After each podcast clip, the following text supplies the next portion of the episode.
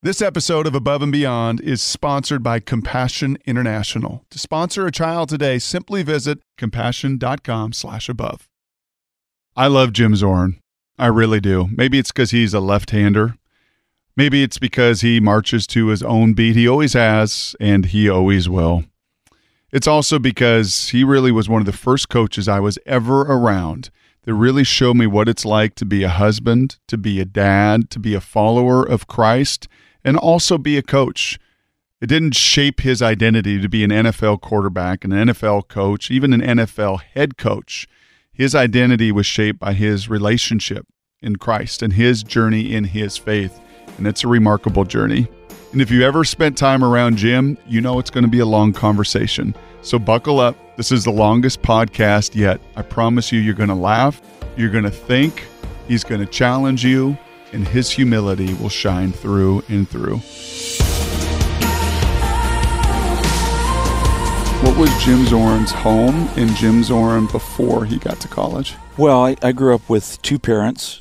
My mom and my dad got married very young. In fact, the story, mm. uh, as the story goes, my dad drove my mom and a couple of friends across the border from California into, I believe it was Prescott, Arizona. They got married and uh, went back home. She went to her house and he went to his house because she had to go to school the next day. They got uh, right before she got out of school. And uh, I don't think anybody knew. College or high school? High school. Wow. Oh, yeah. No, my mom and dad had all three of us siblings before she well, when she was tw- uh, by the time she was 21. Wow. So, um, my mother's Hungarian.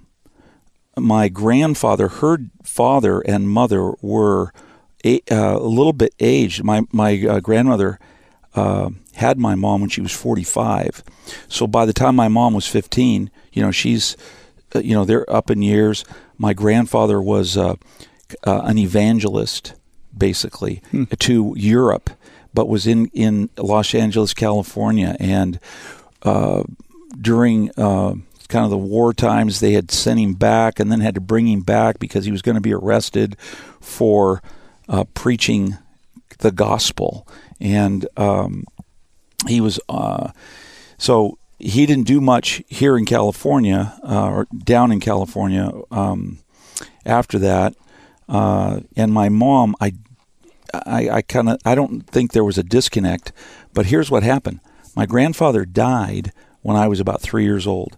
My grandmother lived with us. My mother took in my grandmother, and she was. They used to speak Hungarian, uh, you know, all the time, and um, I never really understood. Uh, never understood. I don't know if they were arguing or having so my, a conversation. My grandparents did it in Dutch, but it was only when they were angry. That's so, what I think. yes. So that's what I think too. Yeah. But my grandmother. Think about this. I grew up. I have two sisters, and I have a. I had a grandmother who lived in the next room, my whole life, hmm. and I just thought that was kind of nor- normal life. And I do know that my grandmother was praying. She was kind of a prayer warrior, praying for me and really our family all the time. Were you the oldest? I was the middle kid. So I have a, a sister that's a year older than me and a younger sister that's two years younger than me. So mom gets married while in high school. Yes. After a couple weeks, they had to finally tell because my mom also thought she was pregnant with my her, her first child. So she, you know, they got nervous. That probably wasn't the way to go about uh, long marriage at that particular time but they never uh, divorced. They, my dad worked uh, pretty uh, same job. He worked with General Motors in South Gate, California, and I wouldn't say, at looking back, I don't think they had the the kind of parenting skills that I think a lot of young families have today. You know, where kid, uh, where where uh, parents are really looking out for their kids and their education, mm-hmm. experiences, and uh, giving them uh, different types of uh, structure, responsibility, and structure. And and yet, my mom uh, was very, you know, she was on it. She was not going to let us go down the, ro- you know, down the road. She was going to keep us in her sight when she was uh, ra- raising us up. But she never went to college. Education wasn't a big thing. Uh, it was, you know, you're going to finish high school and then you're going to get a job uh, mentality, I believe. Was there church? Was there any structure in that way in the in the home? My mom, I think, was kind of in her mind burnt out from her father being an evangelist. Hmm. And yet, I remember her telling me, hey, if anybody ever asks you what you are, you tell them you're a Christian. Oh, I didn't know I was. Okay, I'll do that. And so that's how, that was my introduction to, quote, Christianity. If anybody asks, that's what we are as a family. And it was almost like saying I was, my dad was German, my mother's Hungarian, and we're a Christian family. But nothing resembled any religion, if you will. Mm. Um, but so so it was really it was really uh, it's what you said, and that's kind of the depth and width of the experience. You know what's been fascinating, Jim, through these podcasts is Jon Kitna had not been exposed to the Gospels at all. I mean, at all. Steve Cishek had very little to no experience whatsoever. Were there other families? Was there any introduction to the gospel? Yeah, I think uh, I went to church several times with my mom and dad, but it would be on a, on a, an occasion, an Easter. So the following year, it maybe be Easter again. Mm-hmm. That might be the only time I'd gone with my family.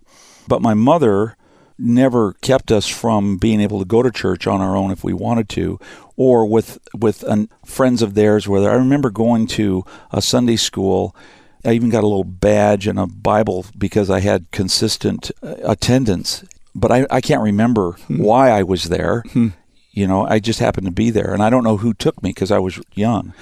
I will tell you this: um, when I got into high school, I uh, where I really got interested in pursuing what it really was to to be a Christian, and I always thought I was. A girlfriend of mine dumped me, and she dumped me because I was not a Christian, and she wanted to date a Christian boy. And I was going, no, wait a minute. My mom told me if anybody ever asks, you tell them you're Christian. So I just thought I, I was, and she she said that she wanted to date a Christian young Huh. man. So she went to this club in the northwest up here. There's a club called Young Life, and it's a great it's a great uh, way to have students who've never heard anything about anything spiritual to really have a glimpse of this this person of Jesus in a non-threatening way. Well, I went to a club called Campus Life Youth for Christ, Mhm. but I did it to win her back, my girlfriend who dumped me, and I'd sit right across from her, and I'd have a Bible out, you know, acting like I was in it. And I'm looking around to see what you're supposed to do as a Christian kid in high school. Oh, okay. And I remember our our uh, leader, our club leader, his name was Don Hildebrand. He really poured into us as high school students, and he brought out really interesting topics that we were very much, Dealing uh, with- you know, with culture and and with uh, the six, the late '60s. Now it's early, you know, 1970, 71, and uh, I finally understood what at least the New Testament was talking about of what true, you know, what becoming a Christian really meant. Mm. And it all had to do with Jesus Christ. And yet, I also understood some verses in there that kind of gave me uh, uncomfortable feelings. You know, this whole idea of believing, this whole idea of becoming a new creation, a new creature in Christ. And I saw some of the religious kids around, and there was no way I wanted to resemble that, you know. And so it made me a little bit, it, well, it made me nervous to not look like I was going to be a spiritual fanatic, right? Mhm. And so I did nothing with my faith or, or anything, but I, I was still going and enjoying. And then we all went to this. Uh, this is when Christian rock concerts were starting, and it was through a church down in Southern California called Calvary, Hmm. Calvary Chapel. All of a sudden, Christian bands started popping up. Love Song, Mustard Seed Faith, The Way. I, I could I could name you five or six, and they had these concerts, and then Can you they sing me a song? yeah, I could, but you wouldn't want me to right now. It would it wouldn't make the cut.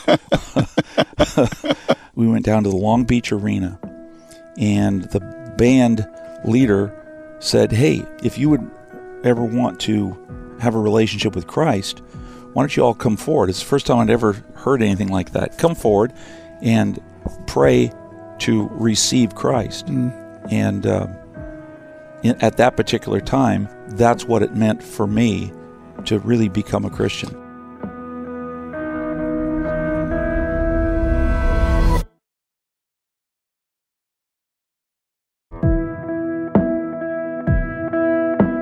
Up to that point, this is faith in sports. So, up to that point, was there any of a spiritual component or faith component in your sports and activities at all? Uh, I, I, don't think it was uh, once I was uh, in high school. I felt like uh, I had purpose.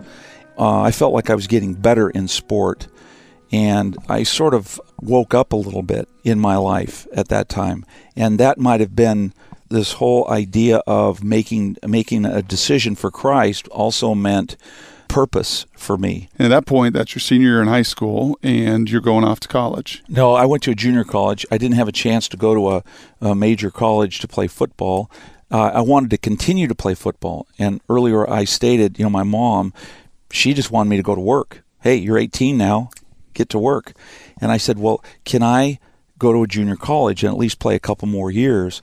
Why do you want to play football? You know, you should you should be starting to work. But I did go to school, and I I really saw that the direction that I wanted to go was way different than my family could take me. There wasn't anything negative about the direction my family was going. It just was not going anywhere. It was this mm. is who, this is who we are. This is how we live, and that's how you should be living the rest of your life. And I and I thought, eh, you know, because the experience that I was having was much was much at that time much broader. Mm. You know, I'd made my own um, my own decision for Christ. I had made my own decision to go to a junior college and play football, and I'd made the decision to work at it. And so I liked kind of that mm. independent. Mm.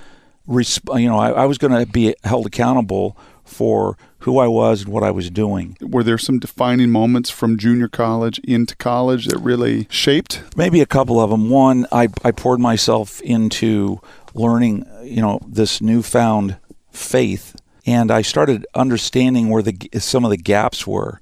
That you can't just tell people you're a, a Christian. This whole idea about believing. What is really believing that Christ lives in you? And uh, that Scripture is true. That's kind of uh, something that gets mocked all the time because it's it's uh, it's been talked about as being a crutch or a, a weakness. You have religion, mm. and uh, I've always bucked the idea of religion and being religious. Uh, but I do think it's something that people identify that it's the it's one of the words. He's really religious. Why did you buck that? I thought our um, Campus Life Youth for Christ leader did a great job of explaining that it's not about religion, it's about this relationship. And there's a huge difference there because it's not, if it's about Christ, it's about the way that he lived and the things that he taught and the reason he was here in the first place. And, uh, you know, the, the thing is, Jesus Christ was a historical figure, the battle rages on about who he is. He rose from the dead. What's that all about? Something happened. So, uh, through my junior college, I was going to Calvary, and I still continue to get better in athletics. And then I got a half scholarship. You're talking about where were some um, miles, milestones. Yeah. The very first game I played at Cal Poly Pomona. We played Fresno State University, and that was their opening game. So they were supposed to crush us. Mm. And at the end of the game, we had I was taking a knee. I took a knee. We beat them fourteen to seven. And I remember our head football coach sprinting onto the field right up to me, and he said, "This was a defining moment for me." He said, "You are a great football player. You're a great athlete. You're a great football player. You're going to be really good." Mm-hmm uh, it was kind of a defining moment for me because I'd never really accomplished much athletically. Uh, and I was a junior in college at that time hmm. at Cal Poly because I transferred. That was the first time anybody had really come up and helped define me through this one or two sentence picture. And so I believed him and I just started playing. Think about this. We had, you know, ditto sheets, mimeographs, or whatever, you know, that were hand done for our plays. You know, guys just drawing things up and working that little ink machine. You know, you know, the playbook was an eighth of an inch thick, if not if that, mm-hmm. and and yet uh, I led the nation in total offense. Is you're finding that athletic success, did mom and dad start to see your vision and say, whoa, maybe this is his gifting. Yeah, I don't think they they saw it as a bit of a gift, but they they would say, okay, he's he's got one more one more season, and that's it. Then he can go to work.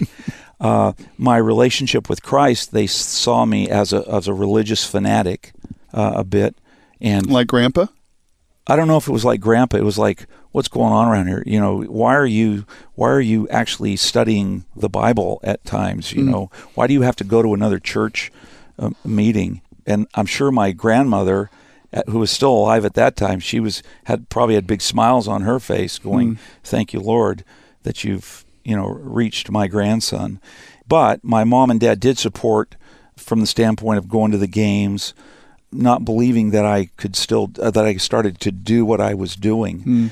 And then when I was uh, in my senior year, we didn't win many games my junior year, even though I led the nation in total offense. But my uh, senior year, we did win some games, and I played well again, and then got some uh, NFL uh, scouts coming around.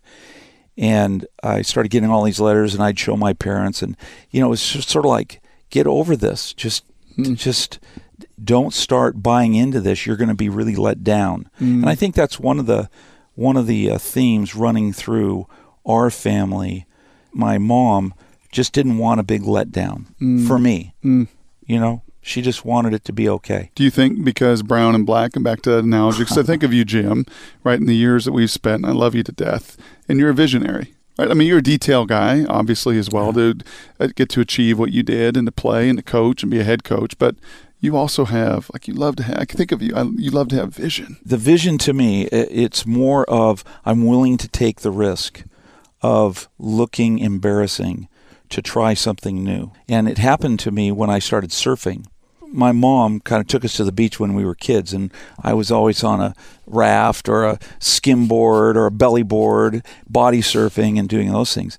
And then when I was later, when I could drive, I bought a surfboard.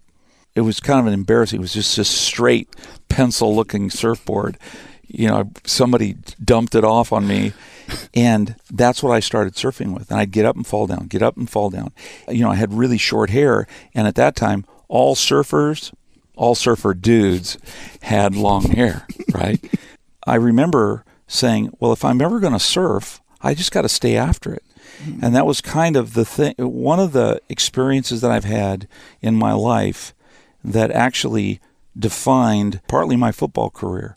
I'm willing to try and take risks to stick my whole self out there and fail so that I could succeed. I think that's that visionary thing you you're trying to mm-hmm. you're trying to express I just in you. a little bit different yeah. light. That willingness to risk dressing in funky clothes. Sure, wearing flip flops to downtown Seattle. Yeah. When Norm Evans would tell you you don't do that, Jim. Yeah, but I have learned some things too that there's there's an appropriateness mm-hmm. that I was so ignorant about. Give me the biggest do-over. Oh, come on, we're vulnerable here. So here I'm going. Give to, me the biggest do-over. I'm going to an, an opera night, right? And it's a you know it's the Seattle Symphony. I'm going with my bride Joy, and I wear a straw cowboy hat at the, at the opera. Why? Because I could. You know what I mean? What numbskull would ever walk in with a, a, straw cowboy hat. And I just thought that was the coolest thing in the world that I could do that. So there's an appropriate, an inappropriateness. And if I could have do overs like yeah. that. So we go back, and at the time, you get a chance to finish your career collegiately, and you get a chance to go to the Dallas Cowboys. Yeah. And I went to the Dallas Cowboys on purpose. I had several contracts sitting in front of me. And I knew that Tom Landry was a Christian or at least he said he was, right? Mhm. And that could have been just like I said I was for all my years. Hmm. And then Roger Staubach had professed this religious Conviction. conviction to his hmm to to his life as well. So I said, I'm going to go find out what does it look like to say uh, you're a Christian and be a head football coach, and can you actually be a Christian and play in the NFL? You know, they play on Sunday. You know, it wasn't like you were playing on Friday or Saturday and then going to church on Sunday. They're playing on Sunday. Uh, so I was going to go see if it was all relevant. Still really immature about everything. And um, when I showed up, the very first meeting that Tom Landry had with us as uh, Dallas Cowboys, and this is when Randy Randy White was there, number first round draft choice, and the very first thing he said, "Hey, I want to tell you about a guy who's one of my favorite authors of all time. His name is the Apostle Paul." and he's written some really interesting things in this book called the Bible. And he reads this this passage, and Was it- he in his suit coat and fedora? no, it was so f- you know that's all that's how you saw him on Sunday. No, he was in his little polyester sh- coaching shorts. You've seen Mike Holmgren in those. You've never seen caught me in them. No. Uh, sorry, Mike. No. But uh, but uh, yeah, he had his he had his t-shirt on. He had reading glasses, and he didn't have a hat on, and he was bald. And I'd never seen him without his fedora. But then he he got a baseball cap and and put it on, and he actually expressed to everybody. I'm, I'm looking around and I'm thinking this is pretty bold for a head football coach to introduce.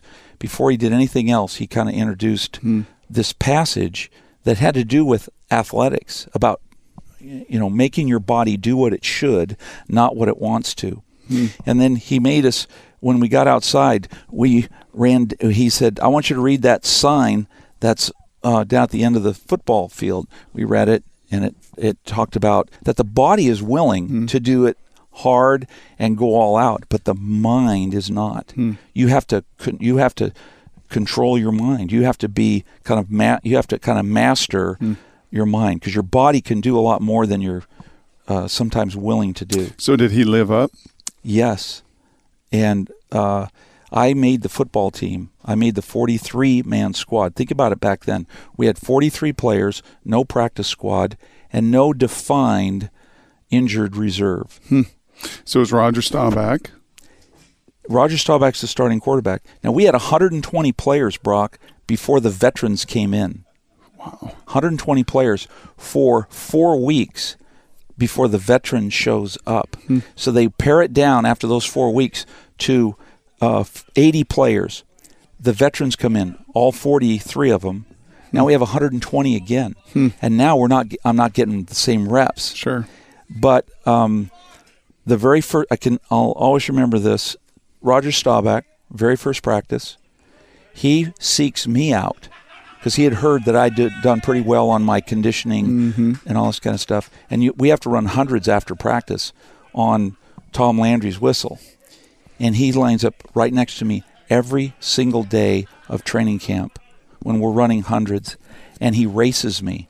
He won't let me win, and I'm a free agent, right? And here's a guy who is Roger Staubach, and uh, he, it really spoke to me that he sought me out and he wanted to work hard, and he was going to work as hard as a young rookie who was uh, undoubtedly not going to make the football team, but it it just showed me a lot of uh, you know that he was beating his body up, and he found a way. You know what I mean? He found a way to work harder, push himself harder than he really needed to. I mean, he didn't need to run those sprints very hard, but he was he was super competitive. You said, Jim, you wanted to go to the NFL and you wanted to see if you could really be a Christian in the NFL. End up going to Dallas and Landry and Roger Staubach, and you're there a year, No, I'm there for th- uh, two or three months. two or three months. I made the football team. I got to play in, in one preseason game. I was the third quarterback. Roger Staubach, Clint Longley, me. Uh, our fullback got injured. Not bad enough to put him on an injured reserve, but they needed a spot. They traded for Preston Pearson from the Pittsburgh Steelers, Okay. and they had to cut a player, and they cut me. They stayed with two QBs, which was kind of unheard of at that time. Mm-hmm. But I did stay in the area. They were kind of hiding me out Mm-hmm. legally. Actually, I got a job with another guy. Uh, n- never made it back. Uh, in fact, they went to the Super Bowl that year. But I uh, got a phone call from the Los Angeles Rams, and Chuck Knox was the head coach there. Ken Meyer was the uh, quarterback coach there, and so I went, and it was James Harris, Ron Jaworski, and I was the third guy. Wow. But this was, I mean, here I am, 21 or 22 years old, and this was a little bit of a, a deal going on because I'd go to practice, and then they'd say, "Oh, you know, you can leave after practice because the media was going to be out there," and so I, I built up, I built up to practiced all week long, scout team, and did all the Mhm. stuff, and then on Sunday I'd be in the stands watching the game. Uh, so, uh, so that was the transition from the Cowboys to the Rams, and then the Seahawks the following year in '76 started their into the program. But the thing that was so inviting about Tom Landry and following him, he was a great leader. He sort of lived off the field, in my mind, the same way he lived on the field, and it showed me that you really can't separate your Christianity. If, I mean, if you call yourself a Christian, it's not just for Sunday. It really is about lifestyle changes, and that's why it's a relationship and not religion. Uh, the the best thing about Christianity is it's it's seven days a week, twenty four seven, and it could be some re- representing Christ. It could be falling on your face and uh, maybe representing Christ in in the worst of ways. Success and failure, Yeah. good and bad. Yes, but the thing that has been so consistent is that Christ is always there with open arms, uh, regardless, and we learn, we battle to um, do things right. And I had to um, battle through this uh, this idea of uh, kind of being legalistic. You actually drove by a bar. You didn't even go in, but you drove by it and you felt guilty. You know that that kind of a deal. And then I remember being in a bar and how uncomfortable I felt in a bar. And you know, to hang around with an old lineman, you better bring a beer. Yeah. And I did not get that. Again, I did not get this whole idea of how you can uh, mix what's really going on in our culture, in our world, and Christianity. And I would say this that I think sometimes we go too far where you look so much like everybody else, nobody even knows you're a Christian. Mm-hmm. You know, maybe Sure. when you and Salk go at it, nobody Sure. nobody would ever think that Brock Huard was this believer, Yeah. right? Yeah. You know, because you got to get back in Sure. in his face, and he's got to get into your face. Yep. You know, Yep. or you got to have an opinion, and it could be critical, Yep. right? And gosh, Christians aren't critical, are they? Mhm. Well, does that have anything to do with Christianity? You know, well, Mm-hmm. no. Uh, uh, Christ was critical. He said, "I want you to live this way, and if you're living this way, uh, you know, I, I would call that sin." Mhm. You know, so sometimes truth is really is hard to hear, and I think those are the things in maturing as a as a Christian. Uh, it's kind of a lifelong process. As you go then from the Rams to the Seahawks, what's mom and grandma and dad? Now that you've been in the NFL a little bit, now that you made the Cowboys, They're still in L.A. and remember, it's not like being drafted today. You know, we didn't have ESPN. It's not all the pomp and There was no ESPN. nope. Uh, they came and watched when I was uh, scrimmaging for the Cowboys my my first training camp because you know I was a Dallas Cowboy. Uh, I still can imagine the look on my mom and dad's face. My dad was now he's all in because his son's playing in the NFL, and uh, when I got cut, I moved back home. Now I'm doing the Ram thing, and then when the Seahawks came down, I went to Seattle. So now they're they're really seeing that this NFL thing is going to have some sort of uh, speed. But they they did not change their demeanor as far as their mindset. When, if my mom came up to Seattle, she felt like uh, at times that I was. It was like un, uh, you know I was living an unrealistic lifestyle, and I should get my act together and not be such a big shot. Because you bought your You know. place on the water. No. Because you had your convertible. No, I didn't have any of that. Because you had your hair flowing long. Oh, my hair was definitely flowing. but Because you're wearing straw hats to the opera. yeah, uh, think about this, Brock. I remember my mom expecting me, and I did this, expecting me to make breakfast for her Mm. uh, on the day I got married. Mm. You know, I mean, they woke up and hey, let's do breakfast. Okay, Right. you know, I'll have three. You know, I'll have three eggs, and Yeah. and I It's funny. and so you know it was just kind of like life life was go- going on as Mm-hmm. usual now i would say they were proud that i was uh, playing in the nfl Mm-hmm. and uh, but they never asked for anything there were some expectations Mm-hmm. but i wouldn't say they were asking they would never ask me for money or to fly them somewhere here or there there were some expectations of Mm. paying for things because hey i was an nfl player That's right.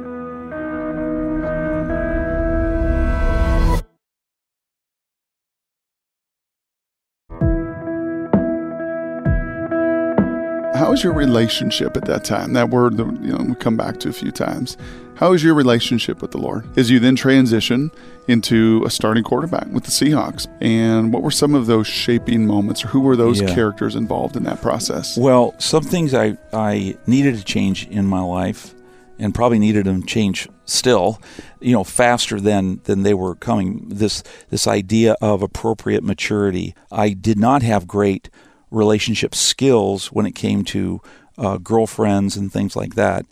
I would say uh, because of my Christianity and my my professed faith, my outward uh, saying, "Yeah, I'm I'm a Christian." I wasn't uh, sleeping around, if you will, and I would I wouldn't have thought of living with my girlfriend at that time because you know I just felt like what I was reading in Scripture there was sort of a way to do this with marriage that God had a mar- Designed. um, yeah, I want to know the people that helped shape Z- Yes. Zorn's legalistic, inappropriate maturity at times into the Zorn that, that hey, I know today, the, the Zoran that, you know, we watch. Give me Yes. those shaping moments and those shaping yeah. people. I didn't have a lot of people uh, influencing me uh, at the time, but I was doing, I was actually doing my own in-depth studies, if you will, and I was I was involved with with different groups and, and things of that nature. But I would say Hutch could get on me in major ways, really, because uh, we were good friends. I allowed him to really speak into my life, and it was with conviction. He would do it in loving ways, but also that that voice inflection that you knew Hutch had, asking questions, always always asking questions more than telling me what I should be doing. Is that what you like to do? You like to do that. Is that where that came from? The Uh, genesis uh, of some of that? Well, some of it, yeah, some of it. I like to probe. I like, but I am I do it because I'm really interested. Mm-hmm. I'm not doing it like for Hutch. It was to get a point across, Mm. and all, and then have me standing out there naked, uh, going, "Yes, you're right. Okay."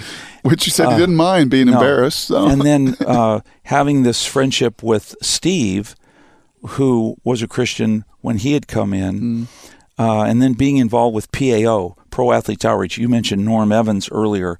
I started to go to uh, Pro Athletes Outreach conferences before I was married, and there were there was a lot of um, ways you could see uh, this PAO conference. You've been to several of these as well, Yep.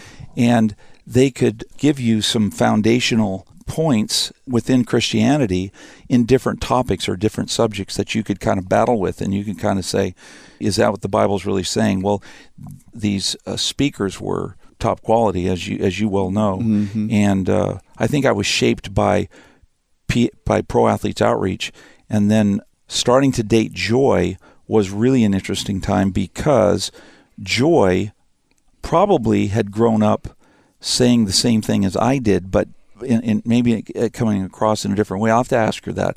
That's an interesting point. I haven't asked her, but we went out on a first, a, kind of a first date. Where are you in the league at this point? What I'm year? in the league. Is this in the 70s This still? is 77 Okay. right?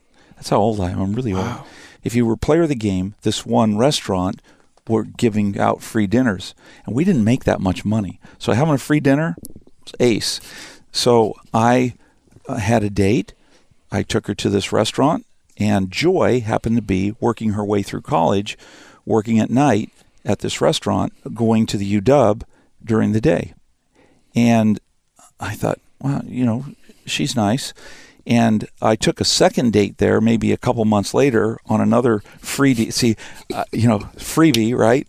I w- if it's free, it's for me. That's the NFL motto, baby. so we went out and had dinner, and she saw that I was with another girl, and I had enjoy was my uh, uh, server server wow. again. So I talked to the owner and I asked, you know, is she married? Does she have a boyfriend? And I guess the way she would say it today, she was on a break from a from a longtime boyfriend, and I asked her out. That's a bold move after bringing yes. in two different dates. So think about this: I'm in my Volkswagen, and we're driving down the freeway. A couple things. One, her roommates had said that I was religious, and she said if he says anything about religion, I'm out. That was her her first war cry to herself. So the very first thing I say to her when I get there is how appreciative I was of the Lord that He had spared my brother in law who was in a really bad accident. And that was the very first thing I said. But we're driving down the freeway. She's a junior in college, and we're, um, we're driving to, going to a home run hitting contest in Tacoma. We're driving down. And she says to me when I get on the freeway, Of course, you know, I'll be paying for the next time if we ever go out again. I'm in the left hand lane because my Volkswagen's super fast, and I start pulling over. I get in this in the very right lane. I said, "I'm going to take you back home." I said, "I'm not taking you out on a date so you can reciprocate financially. I thought I would take you out on a date just to get to know each other." And she just sort of stiffened up, and nobody had ever talked to her like that because she was a sociology major and she was involved with equality.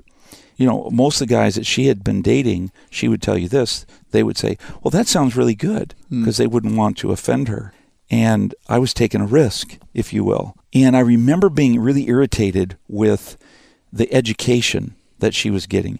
And again, this is my immaturity. Okay, it's not like I was super wise about anything. So I call her up and I said, Do you have a Bible?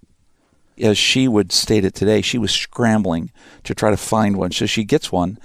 And she I said, I want you to go to a portion of scripture called Ephesians five twenty two. Oh boy. In that verse, out of context, right? It says, Wives, submit yourselves to your husbands in the King James Version. Oh my gosh. So she just she just is just beside herself on the phone. And I leave her with that. I don't do anything else. I just leave her with that. Ponder this, young maiden. right? after this is after our first date, you know. I wasn't going to date her anymore anyway because she had no no foundation spiritually and I wanted to be mm. I wanted to have a, a girlfriend that like my my old girlfriend told me that was a Christian. And so I kept feeding her with these little verses here or there and I was trying to and she was irate with it and I sort of loved that part, you know, that I was getting under her skin. I did not show her Ephesians 5:21 where it says husbands and wives submit to one another because that's reverence for the Lord, you know. And she didn't go back and read verse 21 either. All she could see was verse 22. Wow. Right? And so we became friends, and um, she then, on her own, decided that she was going to investigate this relationship. She made this, unbeknownst to me, this commitment to Christ, and about a year and a half later, uh, I asked her to marry me, and then we were married. Wow. Probably the biggest influence in my life is Joy because she helped me with relationship skills, number one, and she spoke into my life when I was embarrassing myself through immature comments or acts or, or whatever. Z Man, what are you doing? You know, why did you say that to this person? And I used to love, well, I'm just telling it like it is. No tact, no empathy, no compassion, mm. just, hey, this is who I am. Mm. And that wasn't cutting it in, in, in our relationship. So you've you've heard me yeah. ramble around a little bit with with the Ken Hutchersons, with the Largents, and then PAO and Joy. Those were probably major influences, along with other people really loving me uh, and showing me love in all kinds of ways. I would say today that the the thread throughout this whole thing is humility, because all the time invested that people have invested in me, I'm humbled about because I've not reciprocated the same type of wisdom and uh, interest back. You know, I've I've sort of feel like I've I've taken it all in, and I'm humbled by how but much. Wouldn't you say have- that was your passion then as a coach? Because I, I think if I would get Trent Dilfer and Matt Hasselbeck, and I would think if I gathered all of them in a room, be kind of fun little like thirty for thirty. I think all of us would say, man, he really did invest back. I enjoyed I still enjoy the details of the game. And it's it's the detail that helps a kid play well, not look good. Just and there's a difference mm-hmm. there. You know, it's not about just having this beautiful form. Oh gosh, did you see the way he released that? Uh, because everybody's got their own little way of doing of of kind of throwing the throwing the ball. But having that persona of being in the huddle, calling that play, walking up the line of scrimmage, and functioning within the you know the seconds that it takes to make a decision, not make a decision, and then come back and do that 70 times and then be on the sideline and and and draw your team around you without even trying, but it's just that I feel comfortable because you're playing. It's that type of a, a feeling that players get uh, around good players. I loved building that, if you will, into the guys that I've that I've coached. Uh, you you've been you've been a significant part of it, and then the conversations, the real life conversations. And so, I sat, you sat, and I sat in a quarterback meeting room that was the true example of those connections between you, Trent, and Matt. I can give stories. I'll give you one story about Matt. Uh, I've never seen a guy, and you probably haven't either. You would agree with me that could model drawing people together. He would take the rookie who absolutely was not going to make the team. This guy was scouts would call him campers. He's a camper. Camp body. And that would be the guy that would be at Matt's house 12 hours a day, sitting on his couch, and Sarah, Matt's wife, cooking food and you know all day long and they that wouldn't just be the only guy everybody would be coming there'd be 6 to 8 guys coming over to Matt's house often you know after the draft uh, all through all through leading up to training camp and then during the season how much money he spent on just mass food but it had to just be tons of dollars because they were there all the time. And that generosity uh, created time. There was nobody ever in a hurry you know and it didn't matter when you showed up. It was just an open invitation. He modeled that. Trent um, how about trent we we can talk about similar things to trent he just could relate he he he was in your face and all that kind of stuff but people loved trent because uh, trent was just uh, he- Vulnerable. he was vulnerable and he created the honest stress of life uh, for himself and for the situation. You know, he was really honest about you know how uncomfortable he felt in this and this is not right and and but and it, and it had to do with football and then you had to say okay well yeah but this is the way we're going to do it. And uh, I just remember uh, you know Trent he had the he had there's two things I'd say. You know he was the guy that was most honest. Man I love the way I threw that. He was the guy that we walked into the room one day and he said, "Okay, I have a new nickname for myself, and I want you guys to call me this for the rest of my days. Uh, I want you to call me Doctor. I, I I'm am the doctor. you remember that in our meeting room?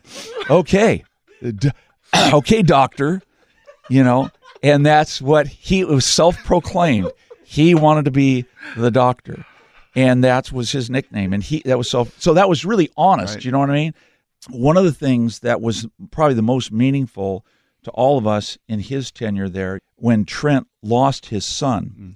Trent was the uh, player when the baltimore ravens won the super bowl that got to go to disneyland hey where are you going after the game i'm going to disneyland and what that means is that's disneyland for life for your family i mean it's just really an awesome deal he was at Disneyland one February or March, and his son got the flu. They thought he had the flu.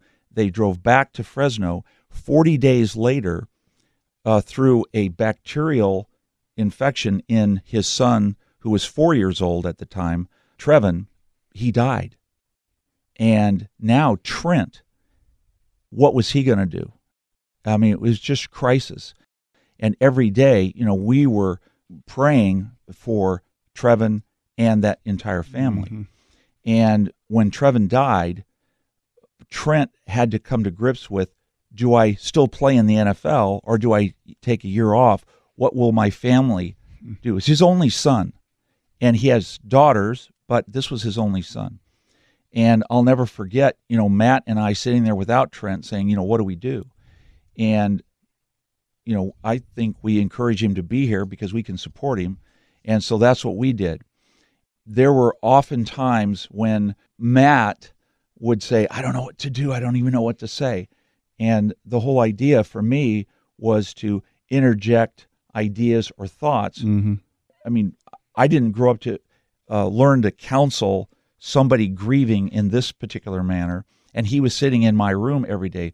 So I'd give Matt some suggestions, and Matt, uh, in his own natural way, would just love him up and be there for him and be able to be a, an ear. And even in our meeting rooms, there would be times when I just have a sense that, you know, this is raw at the particular time. And when does the grieving ever end? It will never end. That's what I realized. Mm-hmm. A, a death in the family, you should never say, I have to put this to rest. I have to move on. You never move on in that kind of situation. So, in that spirit, I would turn off the projector of watching video, quit what we're doing, flip on the light, and I'd say, okay, we need a Trevin story. I want you to give us, you know, something that you remember about Trevin that was just awesome or that was difficult. And so we would stop and pause often to let Trent just tell us something to just keep that memory alive. And that helped me mature as a man. And I was way older than they were. Yeah. For me, Brock, it's about not separating your real life uh, situations with with football. I think there's coaches that listen to these podcasts. There's coaches' wives. There's sons and daughters that are impacted by their dads or their moms that are coaches and just go getters. How did you do that? How did, how did you do that so Yeah. well, Jim, to be able to have and raise healthy family and healthy daughters that are married and flourishing and have a healthy marriage with joy to this day? And I love seeing you guys Yeah. together and I love going to dinner with you and spending time. How would you say and how would you encourage those to have that relationship that you can be a coach and you can be a dad and you can be a husband? Yeah, uh, really good question. And um, at times I can do this, and then at times, you know, it's it's a you know it's all battle, but it's being accountable. Number one, and self managing. I had just a great wife, willing to work hard, sacrifice, and yet my children were also my chil- my children, mm-hmm. and there was an expectation of me being a great husband, so my children could see what that what that was like or is like and then because i'm still married to the same woman. And uh, there's still that expectation. Get your act together dad. You know that type of deal. Uh, in our house. Uh, so so that's that's one one part of it. It's just sort of that self self awareness of self management and then knowing that uh, if i'm going to be a great coach and have a family that is not shriveled up and wondering what family is supposed to look like, then I can't do other things. Uh, I, I have to really manage my time well. We work, what, 15 hours a day during the season. Did you feel like you were ever not prepared uh, for a practice or a, or a game? Uh, you know, it's a responsibility and it's an accountability, right? And if I would have been sloughing, you guys would have let me know it in a heartbeat because you guys are all three of you guys in my room were smart, smart, smart, and quick, and quick to confront as well, which I appreciate. Uh, you know, I appreciate the guys because you can tell it like it is, just like Dilfer or Hasselbeck. You know, you guys all did that. There was a guy um, that was great with um, marriage relationships called Gary Smalley. He always had little landmarks, billboard or a street corner or whatever, and he'd say, "Okay, you're almost there. You know, be ready for anything. Mm-hmm. So when you enter into your home, you can be fully there. You're not Mm-hmm. going, hey, uh, get me some food. I'm, I'm going to go watch a, a video again because you're going to go right back. So the balance is is sticking with the expectations, being accountable to the commitments that you've made. You, did I say I was going to be married? Yep. Did I choose to have children? Yep. Did God say, okay, uh, you can have some children? So there's there's that uh, accountability and and management of those the things that you bring into That's and out of your your marriage. Can you really be a Christian and be competitive? Can you really be and have this relationship with Christ that Jim's talking about and these others on these podcasts have talked about, and then really just want to beat somebody else? How would you dig into those two Yeah. deep questions? being competitive on the football field, you love to see other guys lose. Oh, I loved it. You know, beating the guy deep and, or you know, driving down and having them throwing everything at you, and you just go down and score. How about that? Now, you know, I never got to go to the Super Bowl as a player, but as a coach, and yes, I love that uh, the the competitiveness. I think win or lose, you got to be able to move forward, win or lose. And being competitive also means you have to deal with failure. When I went to Washington, I had seven years with Mike Holmgren, tenacious competitor, very well prepared in how he was going to manage the team, manage the program, and very consistent with it. Uh, that taught me a lot. And he's a believer. And he could be as tough as nails, but when he's around his bride of so many years, Kathy, he's he's a husband. He's tender. You know, he understands where you know kind of where he's at. So uh, was he was he different? Well, yeah, he's not going to treat Kathy like she's an offensive lineman, but you know he's going to be tender to her. And as a head coach, uh, I felt like I was in my element there in Washington. Now I had some you know, some interesting circumstances as well. You know, there's all kinds of stories in that. I never felt out of place. I never felt like I had to compromise my faith as a head football coach. When I was uh, the head coach of the Washington Redskins, one of my coaches, uh, Joe Bugel, his daughter died of cancer right in the middle of the season. Well, what am I going to do? I'm the head coach. I got to I got to deal with this with our football team. So, you know, I would just say, hey, if you're a praying man, would you guys mind praying with me for Joe and his family right now? They're going through difficult times. I wasn't uh, trying to evangelize them. I was just saying, you know, if you're a praying man, pray. If you're not, let's just show show some respect for Joe Bugel and his loss. And the same thing with Chris Samuels, my left tackle, had a big party at his house right in the middle of the season on a day off, and a girl, uh, his wife's best friend, of high school college, she she ran into a tree on a quad runner, uh, his quad runner, uh, on their property and killed herself. She did, she went out expressly against what his rules were, and she couldn't stop the machine. Ran into a tree and uh, she died right there on the spot. And now, what am I supposed to do as a head coach? Um, you have to you have You're to supposed to with that. walk what you believe. Yes, yes, and um, so all of those experiences have have been uh, showing me that there's real life going on on the football field, off the football field, and in in everybody's own home, and you can't separate your Christianity from any of it, and nor does God want you to.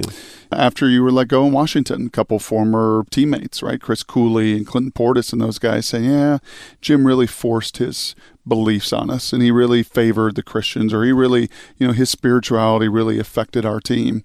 Did that hurt? Oh, it, it definitely hurt because it wasn't it wasn't true. I lived out my faith, but Clinton Portis was the leading rusher. Uh, I, he uh, his comment was that he that I wanted to play all all Christians, Mm-hmm. but he was the he was our running back, and Chris Cooley was an all pro tight end, awesome player, and uh, yeah, they they know. I mean, they know. I, I mean, it, it hurt from uh, from just them saying it, but it didn't. I mean, I didn't try to call you and say, "You got to get me on. You got to get me on ESPN. I got to refute that. I got to defend that." Yeah. I didn't have to defend anything That's right. because they already know. And they know that relationship. Oh yeah, you know, I tried to give my best for them, and it wasn't about uh, evangelizing them. It was just all of us at the time that we spent together. It was about playing football. Mm. It was about winning, and uh, and then when we had times where real life was happening, we had to deal with real life situations. Every coach has to do that, and every player truly has to do that. And the ones that maybe have some things going on on the side here or there, they feel like they need to say how things could have been different. hmm But when you look back, uh, a lot of times the circumstances, you have to deal with the circumstances right as they come up. Yeah. You can't deal with, you know, uh, you can have ways that you'd like to deal with it, but every circumstance is so different. What about Jim Zorn now? What about Steve Largent now? What about their faith now? Is a 60 year old, is a coach, is is doing what you're doing now, and Yeah. maybe feeling like I'd still love to coach, and get back in the NFL. Yeah. And now that you're a grandparent, Yeah. and now that you enjoy or just walking through life in different circumstances than you did in all these wonderful years with all these stories. Sure. But what about the struggles now with Jim Zorn? What about the relationship with Christ now for Jim Zorn? I thought, you know what? That's pretty cool. You're right. I haven't necessarily like present tense. A lot of it is always looking back. And I love hearing your story. I feel like I learned about you today, Yeah. you know, so much.